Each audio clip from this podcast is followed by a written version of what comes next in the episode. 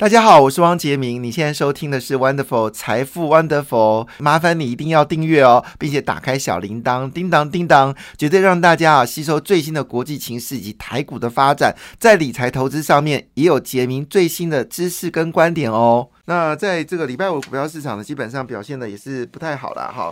那基本上大部分的股市呢都是跌多涨少的一个态势哦，特别英泰股市呢，基本上除了呃，除没有没有一个市场是涨的啊，只是跌谁跌的比较多？好，整个印太市场全都跌。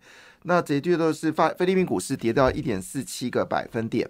那日本股市呢也比较大的一个跌幅，跌掉了一点一七个百分点，收在三万两千三百八十八点啊。那还是输在收在三万点的上方，但是距离之前的三万三千三百点呢，已经跌了一千点哈。那韩国综合指数呢，则是下跌了一点一六个百分点，指数呢，呃，两千六百点没站稳哈，现在是两千五百二十六点七一点哈。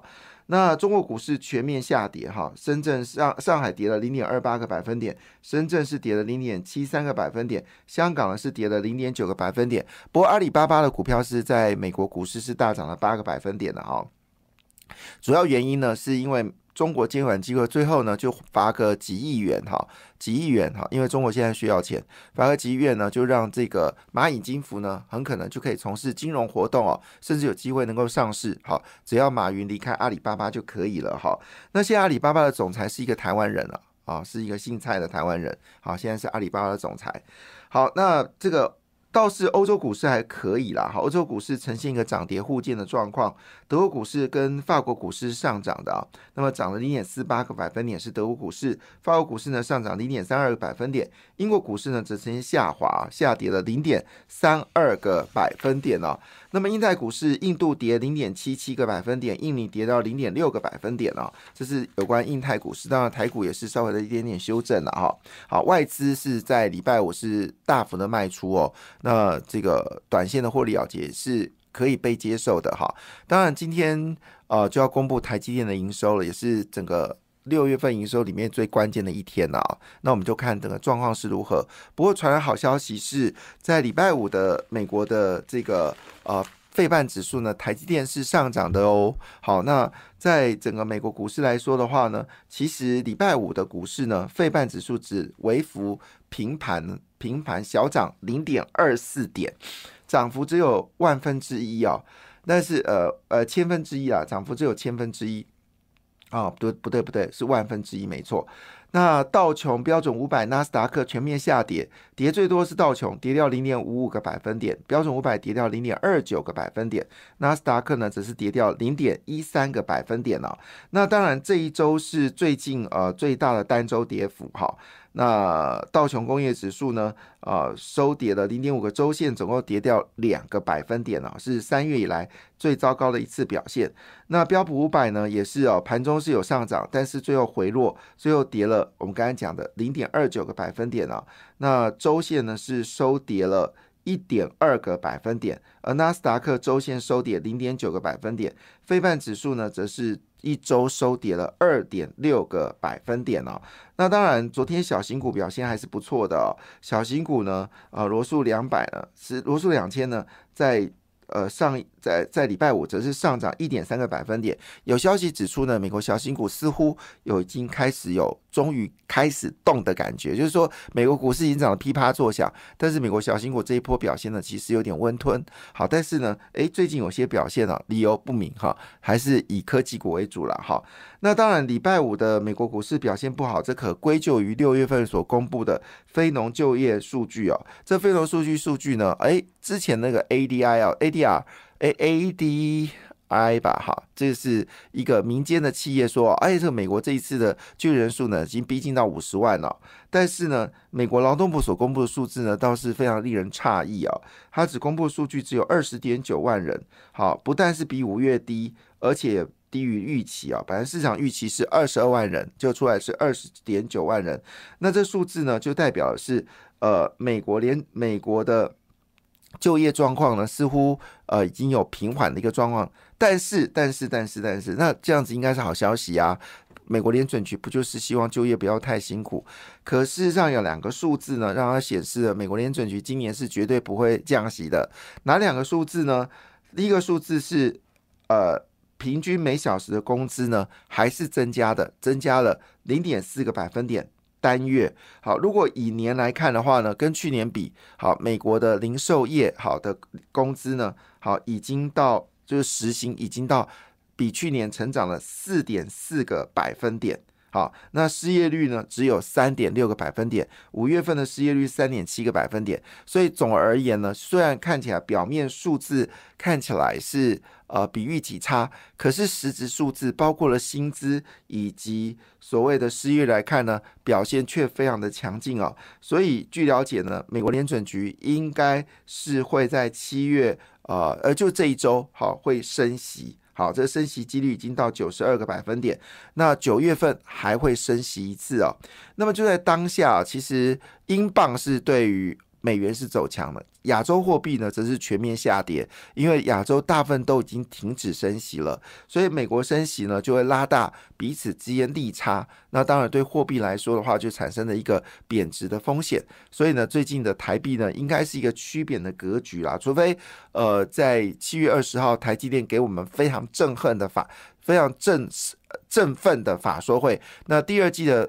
已经可以总结了嘛？因为毕竟第二季已经结束了，所以呢，台积电呢选择在七月二十二号，呃，七月二十号对第二季好做法说会。好，那当然第二季的法说会当然也包括第三季的预期以及未来的看法。七月二十号，好，这一天当然一定是一个很重要，因为台积电毕竟是一个重要的成分股嘛。好，那我们刚刚有讲到台积电呢，在礼拜五的时候呢是上涨的哦。好，那涨幅是零点。八个百分点。那么联电呢？好，最近有些联电的坏消息啦，说啊，这个现在呢，成熟制程在降价，好降两成。好，那看起来是坏消息，但是呢，有人说这其实是加速把中国订单转回到台湾来哦，因为毕竟美中贸易战之后呢，美中晶片战的时候呢，越来越多人不愿意在中国生产晶片，所以如果台湾的成熟制程价格跟中国价格是一样的话呢，更有机会把订单呢转回到台湾来哦。那以目前为止呢，包括中芯半导体等等厂商，他们的平均呃十二寸成熟制程就是二二十八纳米以上制成的价格，其实比台厂呢要便宜两成。所以呢，如果台厂降价的话呢，似乎就可以有机会有效的把在中国下单的数量呢转至到台湾来。这当然对长期而言对联电是有帮助的。所以联电呢，昨天那你不用去买联电了，你要去买智源哈，因为智源是替联电做。I P 的哈，就像是创意替台积电做 I P，那资源在上礼拜其实已经大涨一波了，所以你可以逢回。好，来做一个买进的动作，你可以参考看看了哈。好，那中华电信则是下跌，跌了零点三六个百分点。日月光已经有外资喊到日月光呢，到一百二十五块钱了，所以日月光呢在礼拜五的 ADR 里面表现最好，上涨了一点二个百分点了。在美国的台台湾，在美国的 ADR 里面表现最好，涨了一点二个百分点。那么其中呢，在这个呃，非半指数里面，印象最关心的就是 Wolfspeed 啊，它是一个 IC 设计公司，它大涨了八个百分点了。我估计这都是跟 AI 是有关的。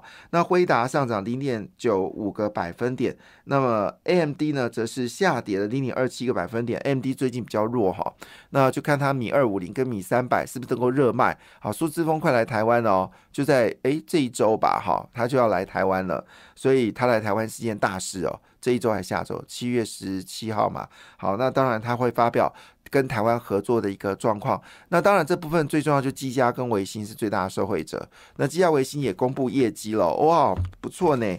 这个跟去年比呢，其实已经呃虽然还是年减，好，但年减幅度呢已经降到一字头了，跟之前年减三四个三四三四个字头来看呢是差别很大。那我们知道最近。啊，因为板卡的需求大幅的增加，技嘉跟维新的股价呢也是持续的一个往上走高的格局。哈，好，那这是有关美国股市以及台积电的关系。那回到台湾哦，那当然，呃，我们要说一句话，就是中国的汽车业呢，事实上是已经让呃整个欧洲哦是非常担心哦，因为呢，中国的电动车呢已经开始往欧洲来卖啊。那么经过一轮的加码，因为这是由中国政策。主导的哈，所以现在呢，中国的电动车的销量呢是越来越惊人哈。那今年预估呢，整个呃中国跟电动车相关的产业会很厉害，那当然也包括了跟特斯拉相关的产业也一样会很厉害，当然也跟玉龙相关的产业也会很厉害啊。玉龙、中华汽车，那这是很重要的讯息啊，尤其是中华汽车代理了许多的厂商来台湾卖车。那最近呢，它引进了一款，哈，就是英国车，但是它已经被中国收购了，价格性价比。我我听过所有，因为我们上节目的时候啊，那些呃摄影大哥呢都会聊车，那他从这个电动车聊到汽油车，聊到那个重机，那我都默默在旁边听，因为我也很好奇。他们就说呢，中华汽车呢引进了这款英国车，但是它其实已经被中国并购了，性价比超高，就是它的。有点像以前的 Safiro 哈，你还记得当时你上卖 Safiro 卖到一个爆有没有？那时候你上的 Safiro 为什么会卖那么好呢？也让野凯在那一年赚翻了哈。那主要原因是因为他把豪华车的这个标配呢，全部进入到他的国产车，好，所以那时候那而且他车做的非常大气，那款车是卖到爆，哈，也让袁凯泰狠狠的赚了一笔。好，那它也就是说，事实上呢，现在进中华车进来那款车呢，也是把就是把高档车的标配都进来了，但价格呢比同行的还要便宜一成，所以人家说真的是太好了哈。那当然，这也中华车呢最近也传出来一些好消息。那我前阵子有特别提，就是说你去买红海，你还不如买玉龙哈。那为什么呢？因为呃，这个红华能不能做成功我不知道，但是呢，应该看起来。看最近玉龙的这个董事长啊，那么非常的呃非常的有信心啊，应该九月份哈，已经离九月份越来越接近了哈。那玉龙的这个 N Seven 哈，那自己 N Seven 电动车二点五万台，很可能就要开始出货了。那这是一件非常有趣的事情，而玉龙呢也积极的哈在做充电桩。就在当下呢，其实宾士也跟呃国内的其他几个进口的豪华车呢也开始要联合做充电桩了。其实电动车最大的问题是因为台湾的基础建设太烂了哈，那么电动车的数量不够，所以很多人其实基本上不敢买电动车原因是因为有旅程焦虑，很怕呢到了这个出去旅行的时候呢，发现到车没电的时候找不到地方。家电哦，那我们台湾的政府呢，似乎对于充电桩的设置呢，好就是任由呃，就是政府不主导，由地呃由企业来做主导的态度是很明显的，看得出来，我们说要减碳这件事情啊，要环保这件事情呢，是政府只是在呃。骗一般老百姓而已啦，好，就是那当然我可以体会啊，就是经济部为什么不想要赶快灌充电桩？因为台湾电力不够啊。如果所有电车子都变电动了，那我他根本没有能力来使发展更多电力。台积电现在占我们全部电力的需求是七点一二个百分点。那这里还不包括绿电啊，绿电基本上都被他买走了。那接下来三纳米呃量产啊，还有二纳米也接着要量产，一点五纳米要进入到量产。据估啊，有人保守估计啊，台积电会用掉全台湾百分之二十的电力，那也说要新增台湾。十三个百分点的电力来供台积电来使用，十三个百分点，你觉得在王美花的主导之下有可能做得到吗？所以这个情况下，当然最好的方式就是台湾尽量降低买电动车的可能性，然后就电动车就由民间来发展。好了，这是我个人言论啊。其实我只是希望政府能够更加努力哦，因为最近发生了许多事情，虽然我都知道赖清的选上的几率是越来越浓厚，好，基本上应该是笃定的。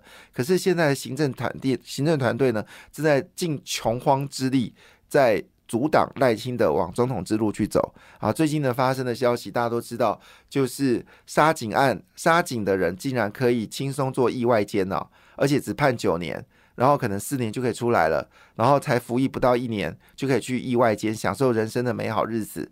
好，那这事情呢，我们早就跟你解释，服务法务部长早就应该要下台了。好，但是呢，法务部长呢，即便呢，他也跟这个所谓的。IMB 的总呃这个诈骗者有合影啊，共餐哦，他依旧霸占这位置不放啊。NCC 的主委应该要下台了啊，要该下台人太多，但行政院呢，他尽他穷荒之力呢，挡住赖清德总统之梦，我看这个是可以被理解的。还有包括金环会主委，好，也是一个非常糟糕的主委啊，继续干下去，好，那这个是没有办法的事情啊。哎，我干嘛谈政治？赶快回来，股票好，骂太多人，自我巴掌，啪啪啪，好，我打我的脸哈。不要找我麻烦，我只是未来清德好了，好，所以你如果你觉得我讲的有点重，很抱歉，其实我真的很希望来青德赶快选上总统，台湾会更好。好，那当然呢，其实今天的主要话题是两个话题哦，一个我刚才讲的是汽车类股哈，那么就有振兴打进的比亚迪，那么玉龙第三季三箭齐发，还有沥青地保联家，好，状况很好。另外一部分就是跟半导体设备有关的，碳化系供不应求，好，环球金、汉明、广运哦，那么也积极卡位，表现的非常强劲。整个角度来看的话呢，其实今天的焦点应该在碳化系以及玉龙。感谢你的收听，也祝福你投资顺利，荷包一定要给它满满哦。请订阅杰明的 Podcast 跟 YouTube 频道财富 Wonderful，谢，谢谢 Lola。